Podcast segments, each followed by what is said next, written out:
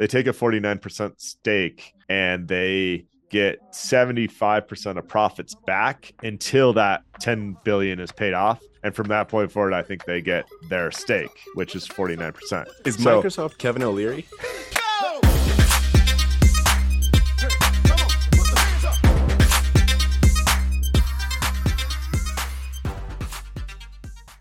This podcast contains the arguably witty banter of two friends, Skippy and Dougals, that like to debate about investing.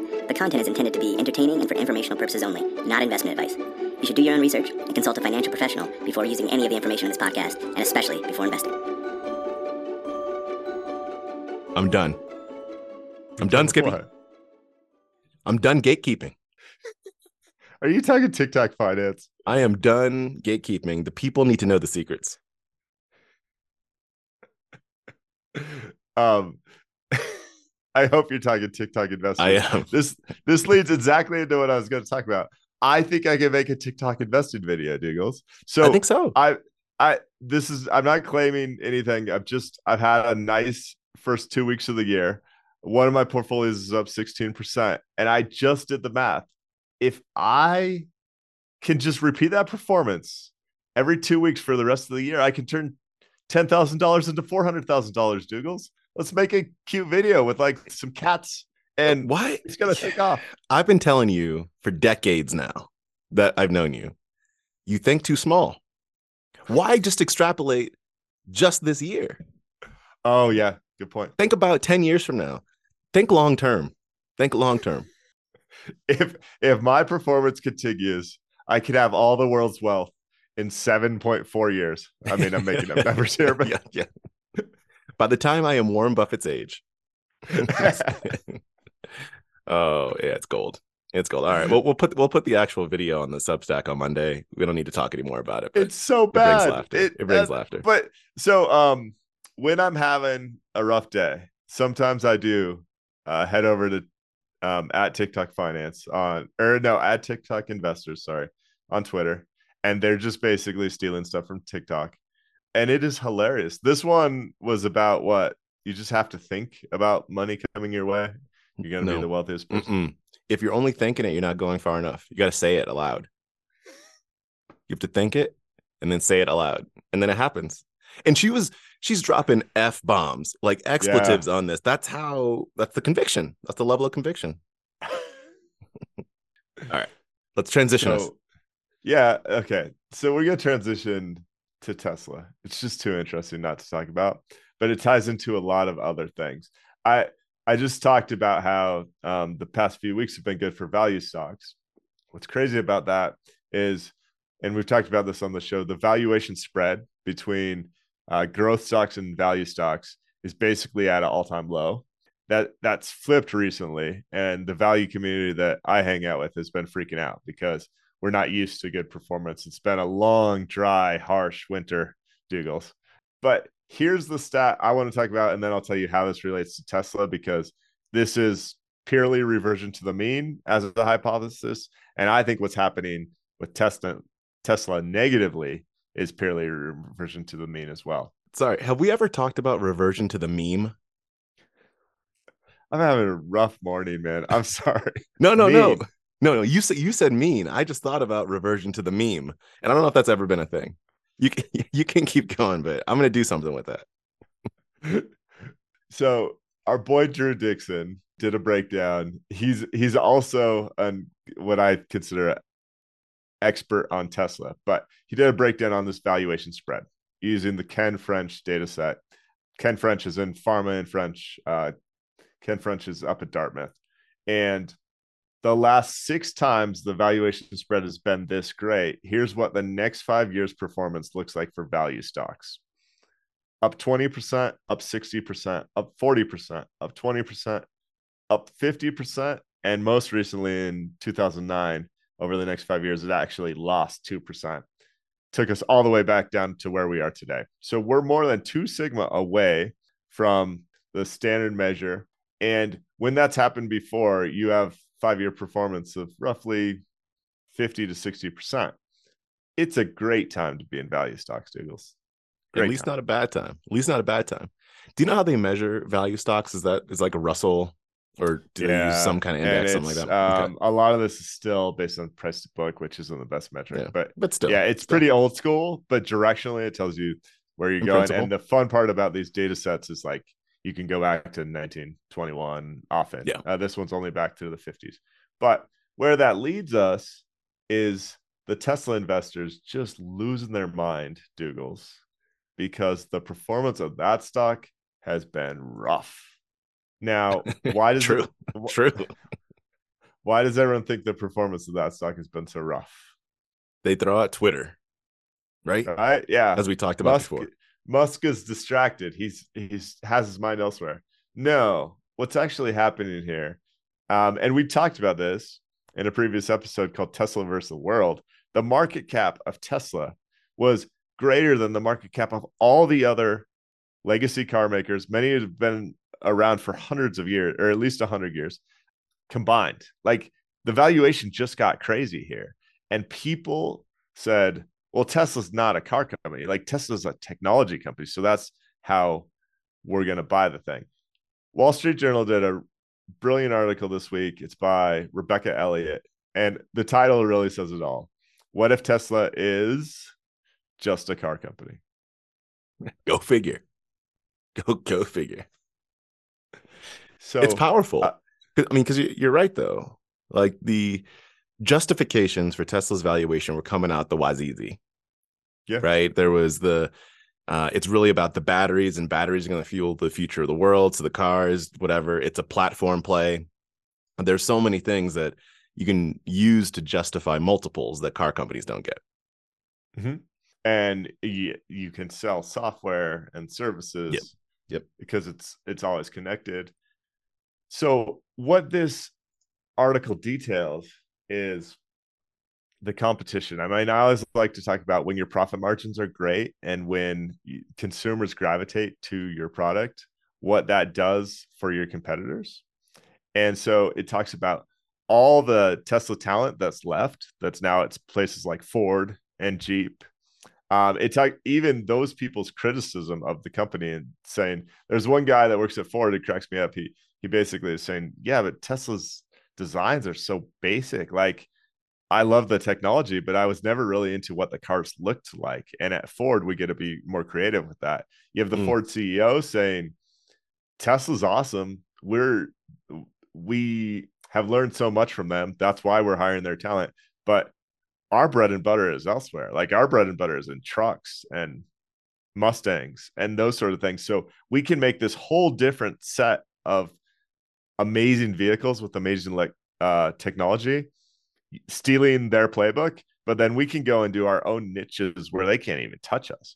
And the price points are something that's crazy. Basically, just this weekend, uh, within the past week, Tesla reduced some of their the prices of their models by up to 20%. I mean, I have a friend that just bought a Model Y, right? The price of that would have been $63,000 like 3 weeks ago, and now they lower the price and it's eligible for a tax credit. Now it'd be 45. Can you imagine if you Wow. just bought something and effectively $20,000 disappeared in the air? I mean, I think that tells you a story. It tells you that their margins are clearly under pressure in terms of stock performance, I just wanted to pull up a graph. In the last year, they're down uh, 66, 67% roughly, all the way from high flying in the 380 range down to 122. I mean, that's it's it's killer. It's killer. I was seeing this uh hold on, let me let me look this up. I think it was in the like big picture, you know, that um the Ritholtz uh wealth management guy whose name Mhm. I can't remember right now. Oh, Ritholtz. Um it's it's. Barry, Barry Ritholtz. His uh his blog, he had this image. I'm gonna look it up while we're talking here, but he had this image where he was showing the he called it meme stocks. It was like a well, he didn't call it. It was a graph from someone else, but it was like a table of meme stocks and where they hit their maxes and where they are right now. Uh, and they weren't all meme stocks in my mind, but it just there were some we know intellectually there were some wild swings that went down. And looking at this, I, I pulled it up now. Looking at this, I just there's again some of these I didn't really see as meme stocks. It's just really the wild rides. I'll give a couple examples here. Um, you've got so a couple knowns first. GameStop hit a peak of 120.75. So $120.75. Now 1846. Uh, AMC $72.62, now $4.07. Beyond Meat, $221, $12.31 now. Uh, Clover Health, $28.85, now 93 cents. Just, I'm just throwing it out. 93 like, cents. 93 cents. Uh, yeah, so it has some good company. Oh, it definitely does. Uh, a few more stats from this, and then we'll move on. Number of electric vehicles available for purchase in the U.S. Five years ago, there were 18. Today, there's 53.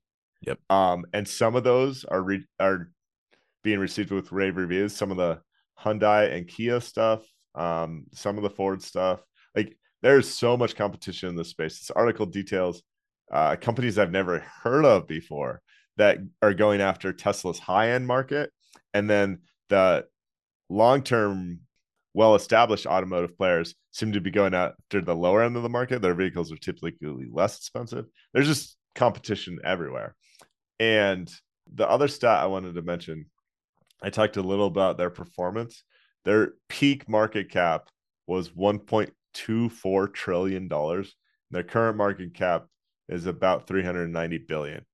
In my opinion, well, not even my opinion. Like if you go to someone like Drew Dixon, who really follows the stock, I've seen him do a back of the envelope analysis that says the stock might be worth 55 bucks a share. Again, it's currently at 122 yeah. Hmm. and that's down 70ish percent from where it That sounds about right. Another 50% drop and it's probably appropriate. It sounds about right. I mean, and even appropriate is probably like it's being valued as a hot, popular yeah. Yeah. Uh, company with lots of growth prospects. Yeah, I'm because even cheap. though they, yeah, yeah, that's my point. Yeah, it makes me think about a blue ocean strategy to to get real. It's like I'm sitting in, in a cube 15 years back hearing yeah, about exactly. blue ocean strategy. Exactly.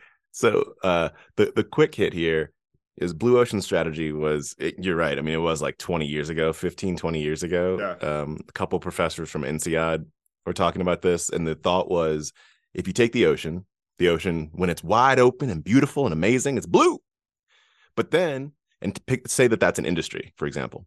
Then when there's a lot of competitors, there's blood in the water, right? Everyone's out for for guts and glory, and so the ocean turns red. And most industries, as they mature, they become red oceans. So they're really, really competitive.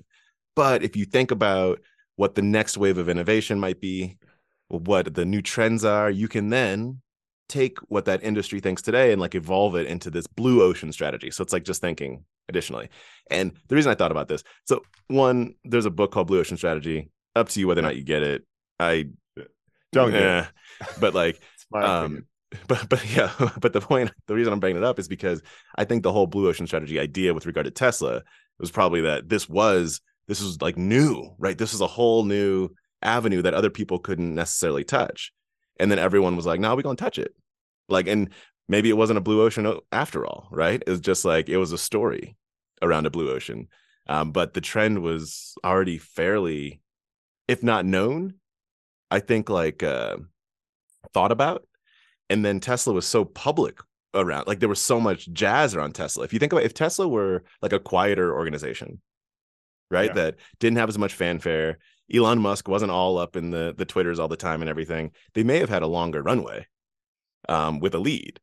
But there's so much fanfare, s- such high multiples that it it does to your point of your, what you brought up earlier like it it then basically dares competition to come in because they see so many dollars well yeah it, you if you're that public about your success it creates enemies yeah. or competition right just be i'm going to squeeze in one more thing that i, I wasn't going to do but you reminded me of it so when we talk about mean reversion and uh, two sigmas away from multiple and everything I'm in the middle of a book. I'm sure this is why all our listeners listen to the show. The book is called The Misbehavior of Markets. Have you read this one? Uh, not that initially comes to mind. It sounds like a thing I would have read though, but not that initially yeah. comes to mind. So Bernard Mandelbrot, I'm not saying that quite right. Uh, Polish born French American mathematician and polymath. This book is dense, Stugels. Let me just tell you. the, I'm reading this book for the listeners. I do not recommend you pick this book up. But man, does he do a fabulous job of distilling down how markets were originally understood and modeled mathematically is based on a Gaussian curve. And in a Gaussian curve, the large majority of stuff happens two sigma away from the mean. And it's very rare to get something that's three sigma away. And this is whole the whole six sigma design process and everything else. It's like you get to that 99.7% of things yep. happening there. So be, as mathematics around financial markets developed, people said, "Hey, look at this data. The Gaussian curve seems to fit. Everything's great." We built our all our risk measures on top of that. When he actually looks at the data using his incredible math skills, which is why the book is so dense, he goes, "Wait, this isn't true at all. I see stuff at 9 sigma, I see stuff at 24 sigma." So this is where the fat tails discussion comes in, right? Mm, and yep. it's basically like what actually happens in financial markets it's something that looks like a Gaussian curve but then there's all sorts of events that are happening way way away from six sigma. And this is the um, complex nature of events getting compounded on top of other events. That's all i'm going to talk about because it gets really dense but it's i think the main takeaway from that book is so important to realize that how you think about the rest of your life or how you think about building a car or these events that happen normally, you can't apply that to financial markets because when things go bad in financial markets, you know, the margin calls happen on top of the exchange rate risk, on top of the human nature freaking out. That like these things compound so rapidly where you get something that's a 24 sigma event that basically the mathematical modeling would say there's like it's a 1 in 14 trillion chance of happening but it actually happens fairly regularly in financial markets. Very well said. And I just Googled this book. So I have not read it. Like I'm looking okay. at it. I have not read this book. What I love is the the multiple sales points that that at each stage more and more people get turned away. So someone would see the misbehavior of markets and be like, uh. I'll read on. Yeah. Be like maybe. Yeah. Uh, maybe. Then the, the the next line is a fractal view of financial turbulence. You're like, ah, okay, so now you've lost like another less excited. 20, yeah. you lost another 20%. then they're like, okay, if we haven't sold you yet, Yale math. That's exactly what reading the book is like. It like gets done. more and more dense all the time. And it's uh also pretty long. So only Skippy guys, is left. But oh. remember remember that markets have fat tails. It's an important takeaway. Yeah. I'm I'm gonna read it though. It sells me like it. So I mock it, but then I read it. Uh, thank you. All right. Oh, do I want to go? So I'm dipping in the fishbowl.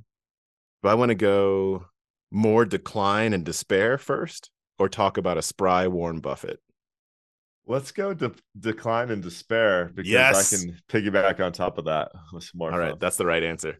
Okay, decline and despair. So we're going to talk about Japan, and specifically the lost decade of Japan and we've we've talked Japan a few times here there, right, on the show and discussed uh, the big bubble that happened there, and as well as I don't know if we referred to it this way, but the decline, the lost decade.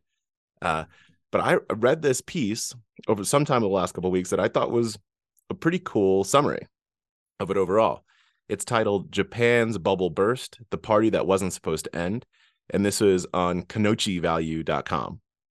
So before we even get into the lost decade, I want to give a few more stats into the buildup that happened before this lost decade, because Japan gone straight cray financially, and it's like it's epic, like so epic. So here we go. Let's talk GDP first. In 1970, number one country in the world ranking by GDP is what? 1970. Um, I guess the U.S. There you go. There you go. That's right. U.S. at 1.1 trillion dollars had 31.4 percent of the global GDP at that point. Okay. Japan at that point was number four, 213 billion dollars, at 6.2 percent of global GDP. Okay, so this is 1970. 1970 is kind of when Japanese financial ish like started to we started to see it take well not we I wasn't alive but started to see it take off, right? Um, so now let's fast forward to 1995. So this is 25 years later. Still number one, United States at 7.6 trillion. So the US went about 7x where it was 25 years before. Like, good job, US. Japan is now number two and has gone from that roughly 200 billion figure to now 5.5 trillion dollars in GDP. So 17.7%. It went from 6.2% of global GDP to 17.7% share. That's global- massive in a 25 year span. It's massive. That's yeah. It's unheard of. Um, I'm going to give a few. So that's GDP. Now let's talk a little bit about stocks. Well, so you and I were both really young in this time frame, but I mean, don't you remember this like mystique around like Sony, Sony. it like electronics coming from Japan? It was like, man, there was this. Oh, if you can afford a Sony, uh, or it- it- but it, the reputation related to the whole country almost of like it's such quality, Yeah. um, cutting edge tech. It's where electronics came from, period. Like, period. Right. Because you Yeah. had on one side, you had uh what you were talking about, Sony, you had the Walkman, the Discman, all like all the everything, anything you watch something on, like came from Japan. You had on the video game side, you had uh Nintendo, right, which owned the day at the time with the NES and the Super Nintendo, right? And then so electronics just straight up came from Japan. Like period. There was there was no question about it. So yeah, absolutely there was that mystique. In the background, kind of, I didn't really know about this at the time, but I'm gonna act like I did. In the background, were also like the um what's happening with cars and like vehicles. I know was also happening then. So I, I was aware of Japanese vehicles, but I wasn't driving or anything. So like that wasn't really a thing that impacted my life, but the consumer side did. Okay. So here, here are a few stats. I'm starting 1970. Japanese stock market dropped by 15%. So it is what it is. Then up 36% the next year, up 92% the year after that. Then then there was the 73, 74 crash, down 72, so sorry, down 17%, down 11%. Then up 13%, up 15%. You then you start this like this wild ride uh, throughout the 80s, really kicking in in 1983. I'm just going to start reading. So I won't name the years, but just start reading from 1983 to 1989, the annual increases in the Japanese stock market. Okay, starting in 1983. 23%, 17%, 13%, 44%, 15%, 40%, 29%. That is from 83 to 89, the Japanese stock market. Yep. We talked about what happened with GDP. Crazy. Yeah, it's this this is this is from wild. from memory, I think in '89, I think you probably have the stat in front of you. The Japanese stock market it represents 44 percent of the world value for stock markets. I I don't have that right in front of me, but it was something like that. Yeah, It was it was yeah, massive. I don't know if you're just smarter than I realize, but you're blowing my mind here. I think it's recency bias. I think there's basically a parallel with what happened with Tesla as a stock and almost Japan as a country. We'll see if that holds true. I mean, yeah, it's it's it's quite fascinating.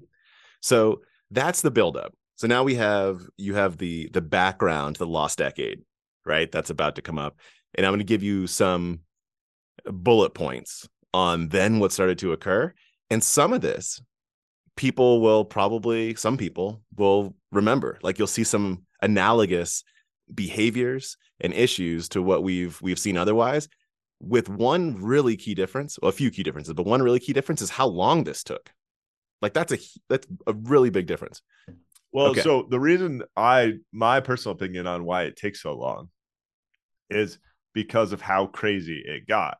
Um, in this article, that it's called the biggest bubble in history. Mhm. Now, I think there'd be some debates about that because there's been some massive bubbles out there. But the CAPE ratio in Japan at its peak was like a hundred. No other stock market in recent past has reached a CAPE ratio. No other major stock market of more than 50. Like this was twice the biggest bubbles that have happened in major developed markets anywhere. So as that pops, there I think there's just lots of layers, lots of cliffs to fall off on your way down, which is why it lasts a decade and why it's so painful.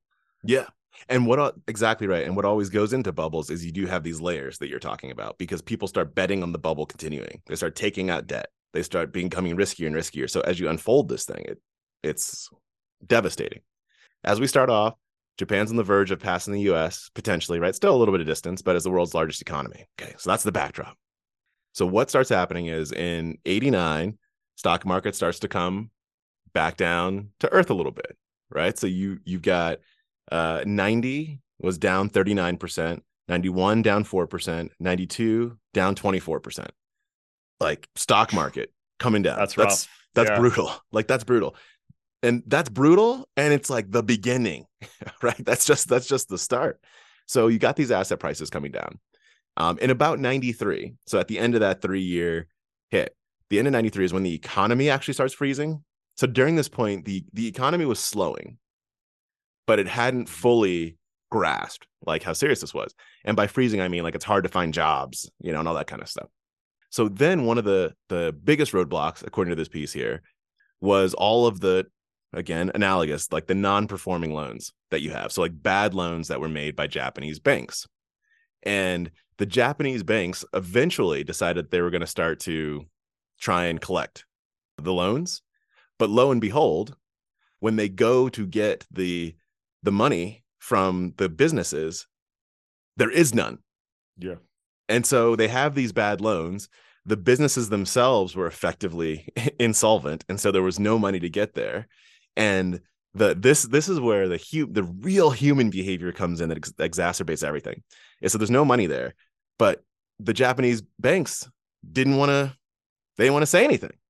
So what they did, and this is partially so uh, the banks didn't want to admit their own issues, and I, I don't know the background of this, but according to this piece, the uh, employees of the banks were on the hook in many cases for the bad loans too. I don't know how that works, but so there was this like double double up situation where the banks didn't want to go under, and then the employees themselves would be ruined.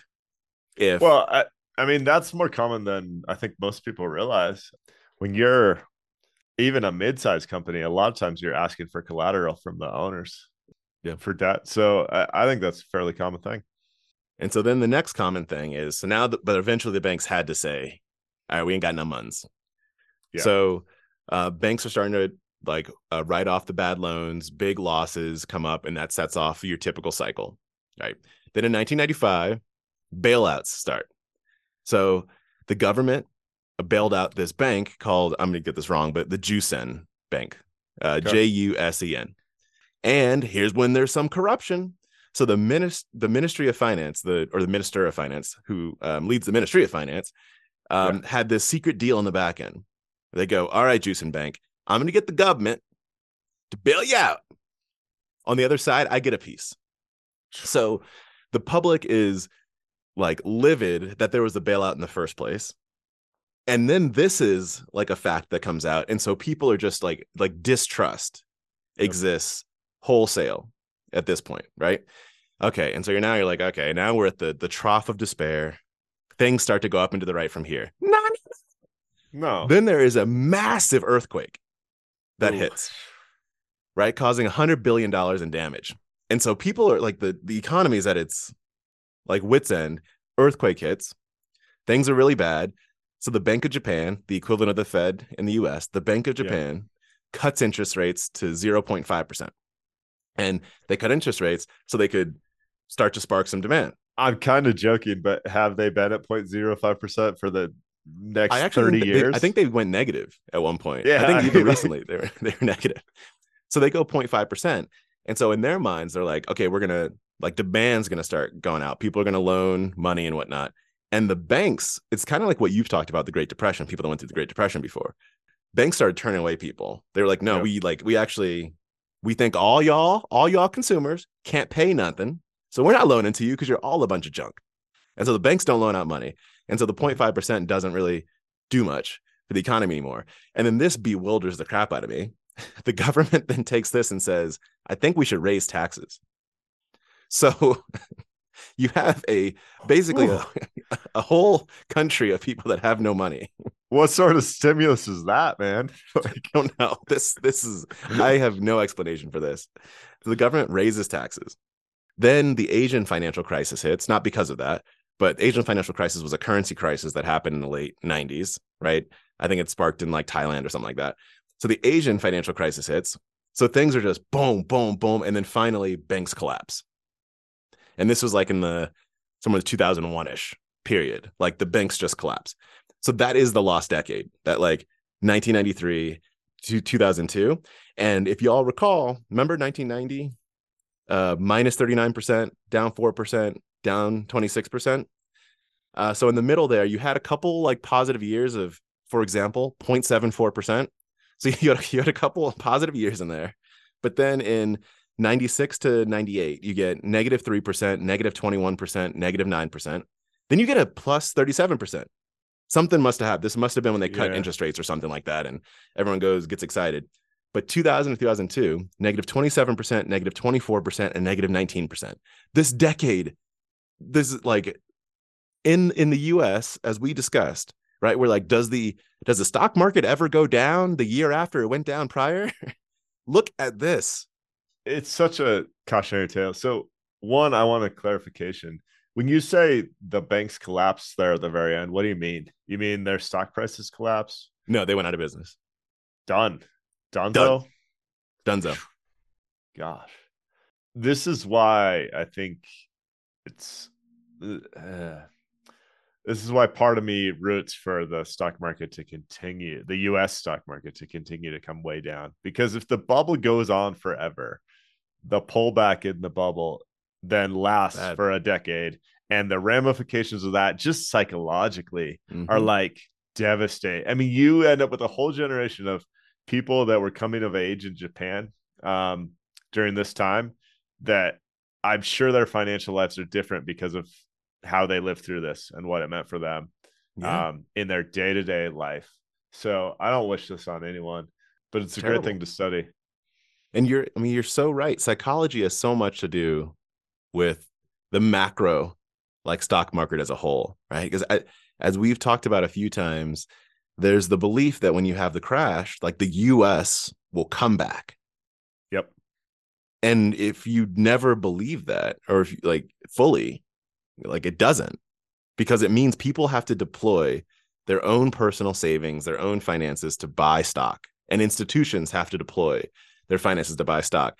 And if not you get i can't remember what it is right now but the japanese just savings rate like savings account rate is wicked high Mhm. because people aren't investing and don't necessarily trust i think in a lot of cases the companies that exist there. They just hold onto their money. It's the equivalent of under the mattress because they're getting 0% interest effectively. Yeah. so it's just there's like there's nothing that comes from it. That's what happens when you get the biggest bubble ever one of my favorite stats on the on the value side and this is a an obscure study that um, i've seen a couple times is that value investing still worked in japan during this time Mm. um, that that seems to paint a really good story but even if it did man even if my portfolio like i'm living in japan in the 90s and i'm making a few bucks each year the the still bigger macro picture of how that impacts your friends and families and coworkers, like I still think you'd walk away with a terrible scar from this. how could you not Yeah. I want to pull something out of the fishbowl that in a way I think is related and it it's a breakdown of uh, public transit systems in the US post COVID. They've they mostly focused on New York and San Francisco, um, but there's a few other ones in there.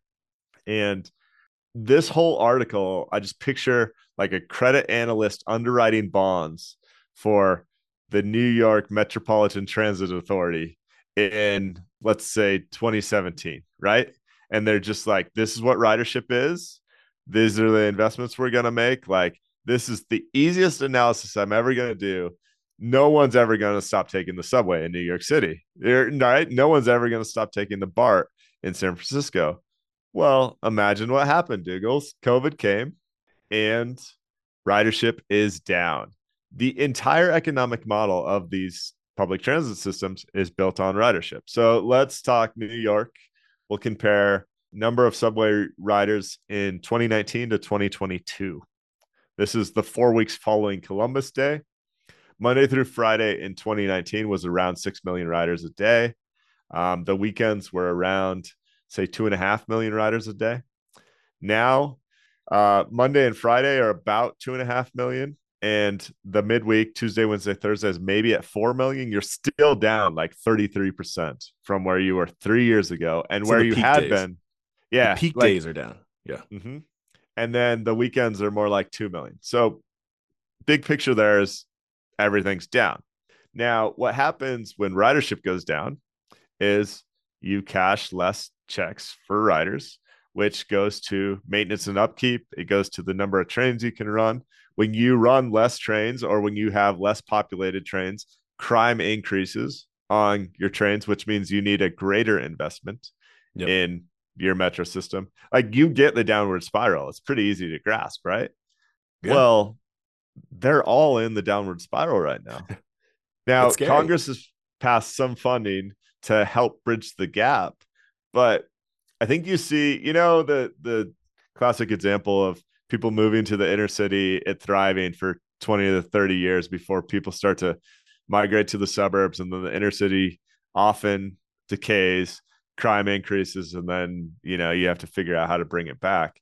I think you see that happening with public transit systems in a way that was not planned for and it's really difficult to address because of course you see the downward spiral happening here. I don't know. I find this fascinating. This is one of those like real estate type Yeah. um things that's just I'm so invested in it always. And I thought this article did a great job of laying it out. Yeah, I think I think it's a it's terribly interesting. And to your same point, it did make me think about SLG, SL Green Realty that you you sent my way back in 2020 or something like that. Um, which Yeah. right now is is hammered with like a nine percent dividend or something like Yep. that. And it's effectively does the does the city get revitalized anytime soon? Is the question. my my bet like ever in the long term is like yes absolutely whether or not that comes true we'll see but like that would be my bet long term is yes absolutely but over what time period Um, Yeah, but this is just another data point And so then that's just the public transit ramifications of people commuting less and the downward spiral of the people that that really want to go back and commute then having to deal with increased crime or worse schedules um, for trains and then it becoming more taxing for them to commute and and it continuing down.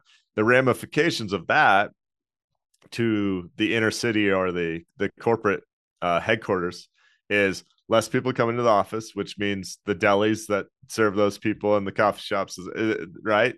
They end up either really struggling or going out of business.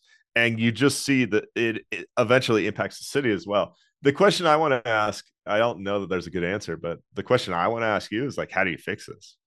as i was reading this piece i was thinking about that same question and obviously don't have the answer um, but the, the questions that were going through my mind is is like how do why do what are the various reasons that people would congregate in the city? Because there was so much focus around offices right? And coming in for offices. And i was just thinking like what else? Like what else could you put on to revitalize the city? And there are various things that people would do in specific neighborhoods um, to revitalize. You, can- you can think about like i'm again i don't have any answers so this is lame. But Mhm. i was thinking about like uh concerts uh fairs like just starting like investing in like entertainment and gathering of people which people are more and more willing to do now maybe not as many but just like Yeah. completely do that to get people because my thought is while some things like that can seem like one time sometimes it's just about uh sparking the psychological influence and getting people like getting the operating muscle going right of getting used to leaving your house going into the city feeling okay with it. Those first few times people in new york that i talked about that were commuting in like every now and again uh, Mhm. if you go back a year ago or so they just started going back um, to just to go into the city for whatever reason. And they were like ugh like getting on the long island railroad is like nasty. Like how did i Yeah. ever do this? Right? And i but I, I think once you get people doing that a few times they're like oh okay now it's just it's like the old normal again. And if you can just have enough things that people are used to to coming in then i think it could help I used to be on a transportation board for a municipality, and it was always the thought process was always like because funding is always tough. So it was if you build it, they will come type things. Um, and everyone's envious of a DC or a New York or a San Francisco, right? But the what is rare is if it's already built and functions pretty well, and then a shock to the system Yeah. happens like a pandemic that changes people's core behaviors and resets. So, yeah, I don't have any solutions, but I, I'm excited to watch it because hopefully some of these municipalities take different and unique approaches. Like hopefully San Francisco tries something that's different than New York, and we can watch that play out in real time. And and hopefully they have some success because this could be core to the desirability of a city Yeah, is the public transit options. fully agreed. Okay, can I can I hit on uh, a young virile Warren Buffett? can you ever. Yeah. Uh, so I came across this Substack post, pretty awesome, I think. And the uh, so the Substack post, it's by to give credit where credit's due. It's called uh, Neck Neckar's Minds and Markets. Frederick Gieschen. I'm sorry if I got your name wrong there. Put yeah, this out. he's great. Neckar And, uh, value on like all the social media stuff.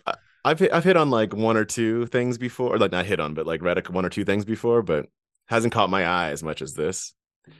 And this goes back to a 1979 piece on Warren Buffett. And what I find super cool about that, eh, Dougal's cool. Again, not Justin Bieber cool.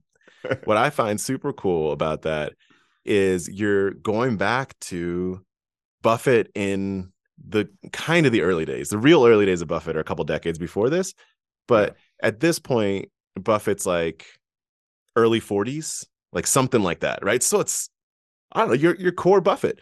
I'll, let me I'm going to read something to you. This is the description by the uh, the author of this piece, which is John Train, and the piece the piece back in 1979 was called Warren Buffett, the Investor's Investor. It was in Financial World, and John Train put it together. And one paragraph starts: Buffett, a genial, ruddy, muscular man. I won't even read the rest of the sentence. like there's there's no description, and there shouldn't be. Buffett's in his 90s. There should not be a description that says that. But this is the time period. I just want to transport you back. This is the time period we're talking about. And I'm gonna I'm gonna pull out a, a couple quotes, and please feel free to interrupt me, right? So we can go into what might be interesting about them. One is going back to Buffett's earliest partnership when Buffett that Buffett started in his 20s. It says if you had put $10,000 in Buffett's original investing partnership at inception in 1956, you would have collected about $300,000 by the time he dissolved it at the end of 1969. Diggles, I just told you my year to date performance. If we just extrapolate that out, I can crush this. Yeah, this this is like nonsense compared to what you're going you you can do. Nonsense. Jo- jokes aside, that's awesome performance. 30x. He's a superstar. Yeah. 30x return in 13 years, right? Um, so as this says, Buffett in 1969 dissolved that initial that initial partnership. What Buffett says about this in this piece uh, is this. He he sends a letter to his partners and it says, this is a quote. I am out of step with present conditions. When the game is no longer played your way, it is only human to say the new approach is all wrong, bound to lead to trouble, and so on. On one point, however, I am clear. I will not abandon a previous approach whose logic I understand, although I find it difficult to apply, even though it may mean foregoing large and apparently easy profits to embrace an approach which I don't fully understand and have not practiced successfully. You've got me fired up today. This is Buffett saying if he's investing in the 90s and everyone else is making or in the 80s and everyone else is making money in Japan, he's going, I don't know what's happening in Japan. Those valuations don't make sense. I can't put my money there. Like this is brilliant, but it's so rare for someone to say, listen, I, I know how I made money in the old world. This new expensive world, basically, like I can't make money in there anywhere. It's amazing. Yeah, it's amazing. And the discipline it takes, which he he then a different part of the piece. Uh, it doesn't talk about the discipline, but this is the the what's behind the discipline. Buffett saying the enormous advantage the independent investor has, Buffett says, is that he can stand at the plate, he or she in the parlance of our times now, Yeah. he, she, or they in the parlance of our times Good. now, at the plate and wait forever for the perfect pitch. If if he wants it to come in exactly two inches above his navel and nowhere else, He can stand there indefinitely until an easy one is served up. Stock market investment is the only business of which this is true. You can not only wait for the bargain, but for the particular one that you understand and know to be a bargain. Gold. You, you got to wait for that Iowa based recreational vehicle manufacturer. You just, you just got to. Yeah, you, you got to wait for you got to wait for that 200 PE stock to come down to 56 PE. That's what that's that's what you got to wait for. Uh, all right, I got one more in here, which I I love here. The portfolio of Buffett's partnership was often too concentrated in a few issues, some not readily marketable, for an investment counselor or fund manager, but not out of line with what might be done by a conservative professional with his own money. Buffett now likes to own a dozen or so securities and characterizes diversification as the Noah's Ark approach. You buy two of everything in sight and end up with a zoo instead of a portfolio. I what I like about this is like so I, I read these other like the other quotes and whatnot. Yeah. And I'm like, oh yeah, that's that's the investor, disciplined investor Buffett. And I read this and I was like, this is just Buffett. Like he still has this curmudgeony, like he's transferred some of the, or like maybe not transferred. This also comes out in Charlie, right? That you gotta like dig, you gotta have a one little dig at somebody else. But I really liked this idea of the Noah's Ark approach, where you're just like buying two of everything. There's another quote I read from Buffett this week, and I, I can't remember if it's this or another place, but he said like diversification is for people that don't know what they're doing effectively.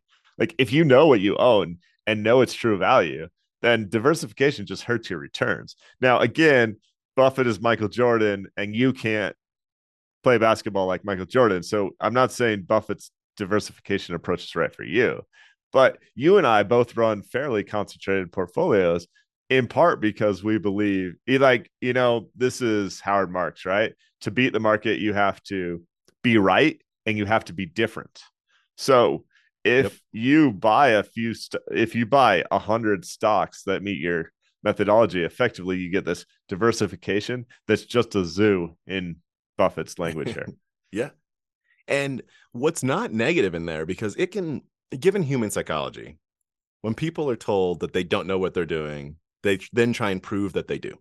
Yeah, that, that's that's what people do. In this world, the rule is that you don't know what you're doing. The market is fairly random on any given day. Human psychology is hard, etc. So, for the for most people, buy the diversified index. Like we talk about this all the time, right? It's not it's not a bad thing, and in fact, that is you knowing what you're doing, given your own situation in many occasions. So, I I, just I wanted to say that because oftentimes it can be like if you don't know what you're doing, that's bad, so now prove it. And that's not the case with with investing, in my view. Absolutely. I absolutely agree. There's a lot that we can go into there, but yeah. Can I grab one more time one more thing out of my fishbowl? Oh yeah. Quick hit here. Um, I don't think the deal's finalized, but it's been rumored that Microsoft's going to buy 49% of OpenAI. Yep. The thing I liked about this is one, I was mentioning like a couple months ago that uh, I felt like this could be a, a massive advantage for a search engine. And clearly, Bing has been a laggard for a long time. So um, I think it makes it's a good risk to take from Microsoft's perspective. It's also, I think, rumored to be $10 billion, dollars, which is kind of nothing for Microsoft. But I liked how they're, again, rumored to have structured the deal. They take a 49% stake and they get 75% of profits back until that 10 billion is paid off and from that point forward i think they get their stake which is 49% is so, microsoft kevin o'leary doesn't it sound like shark tank yes but like i just thought that was fairly creative and uh, they hedged a little bit of their risk and the guys at openai i'm sure like yeah we'll take the money i think it could end up being a nice partnership uh, just from afar I liked how they structured it. It's fascinating. I also love, independent of how this turns out, I love Microsoft of the last uh, 10 years. Yeah. Let's call it. I mean, I'd say, yeah. It's kind of the hotness. But Satya took over in 14 or something like that, I think. So, like, roughly. That's, I mean, I love the Satya um, yeah. takeover because he, like, he immediately said, oh, all our office stuff is going to be available on um, Apple products. like we are a software company and we're not going to be stingy about who can use our software depending on what product they prefer. They've just taken a lot of really smart bets during that time, and not all of them were, have worked out. But like again, 10 billion bucks for Microsoft is almost nothing. Yep. And the potential of this technology is massive. It's a really smart move. Yeah. It could turn out to be just from my memory, which means it's gonna, this is going to be wrong. Maybe a top two in a Microsoft investment of the last 20 years. Because if, if you recall when when Apple was on its deathbed, Yeah. Microsoft threw change in there. And at that point, chump change as well, because Apple was so cheap. I don't know what they ended up doing with that. So I don't know where, you know, what the return was, but probably pretty solid. Uh, and then this is also like, again, what you said, chump change. And then the last thing on chat uh, GPT, I I'm on like a nonprofit board and we um, used to have a grant writer. And so there was some discussion this week of if we should uh, try and fill a position for grant writer. And I was like, guys, no, I'll, I'll write a grant for you right now. I typed it into OpenAI and literally the grant was better than we could have, than we like could have hired uh, a person to write grants.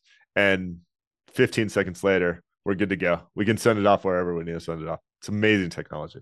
I keep telling you, man, get Aladdin up in here. We've got a whole new world. okay, I have I have one last thing. It's just a quote. All right. It is just a quote.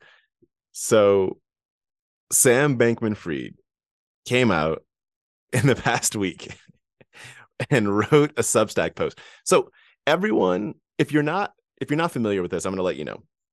In the U.S., when you are arrested, there's something called uh, being read your Miranda rights, right? Which is the police officers telling you all your rights that you have. It's obligated they tell you this so that you can understand. One of those things is you have the right to remain silent, and anything you say can and will be used against you in the court of law. Some people don't understand what those words mean. One of those people is Sam Bankman Fried. So we, we've already talked about all his jibber jabber. He's been coming out doing interviews, doing all that stuff. He decided, you know what? Video can be faked. I'm going to put it in writing. So he decides to write this Substack post that is, it's like the true story of what went down from his memory. So many times during this post, he says, Well, they took all my documents. So, but from what I remember, and there's like a graph. Like, how did, from what I remember, here are the exact numbers that came. But anyway, I mean, So- he just his memory. He took his memory, put it in an Excel spreadsheet, and then built graphs. Exactly. So he does this. I'm just going to pull one quote from it. The whole thing is what it is. I'm going to pull one quote because I read this and I went, if I didn't believe tomfoolery and the rest of it, now I'm, this says it all. He talks about how uh, Alameda, the risk management of Alameda wasn't as good as it should have been. Oh, really? Yeah. but, but but then but then he says, okay, but in the summer of 2022, Alameda finally put substantial hedges. Okay, that's the start of this sentence. The end of it is in some combination of Bitcoin, Ethereum, and QQQ. Okay, No. So, so, so his his like comeback for but then we got hedges in place were the riskiest assets not the riskiest but a Oh, ba- Pretty solid. I mean, Pretty- the riskiest stuff that's commonly consumed almost you is like There you, you can get riskier, but the, I mean, that's so he bought QQQ what seven before the 70% drawdown. I don't follow QQQ closely, but all those stocks have been crushed, right? Like, yeah summer summer of 22 wasn't the bottom. It bottomed out in like september or something like that of this year. So it was it probably had another 30 percent drop i would say after uh after this point I have a challenge with SBF. I um you have one one challenge a lot. Okay. I, I just don't think anything he says is worth my time. no and if you haven't read this piece like you don't need to i had to he just kills me, man. Like it's it, it I I now get vibes of um and listen, I don't like to throw shade. I'm sure whatever. I, I'm sure he's a nice enough guy with not terrible intentions. Don't. but don't don't okay. so he at this point he's just like the kid that thinks he's too smart that has always talked the science teacher you know like he doesn't turn in the science project on time but he he's always found his way to weasel's way out of that to like get to the next Yeah. thing and it's just like no what you did is incredibly serious impacts thousands of people's financial lives they still the the team they've brought in is still saying like we don't even know who we owe and how much we owe like how bad does your accounting have to be that you run an exchange and you don't even know how much you owe people I Um, know. And this, I said I would just be a quote, but it's not, obviously. Th- this piece, too, the more he writes, the more he shows his ignorance of like Yeah. some of this is is just malfeasance and then there is just ignorance. There was a point where he he said something to the equivalent of if they didn't take my company away which i picture like uh like it's like his toy you know like somebody but he, yeah. he said if they didn't take my company away within weeks i feel confident that we could have raised enough money to then pay back the customers. But i'm going to send you a It's just- wikipedia article about charles ponzi I mean, that's just that's my whole point. That's just a Ponzi scheme. So we lost a bunch of people's money, but I could have talked some other sucker into giving me some money so I could lose that money. It- it- exactly there's a reason the keys got taken away because you don't know how to drive the Corvette, dude, and you never Yep. did. Yep. It's uh, yeah, it's frustrating. I think we should try and take a month or two off that clown. I don't want to talk about him on the pod. okay all right as long as he stops writing Dougals, don't do it, Dougals. uh, thank you, everybody. This is wonderful. All right. Yeah. Hit us with a review. Find everything you need. SkippyDougals.com.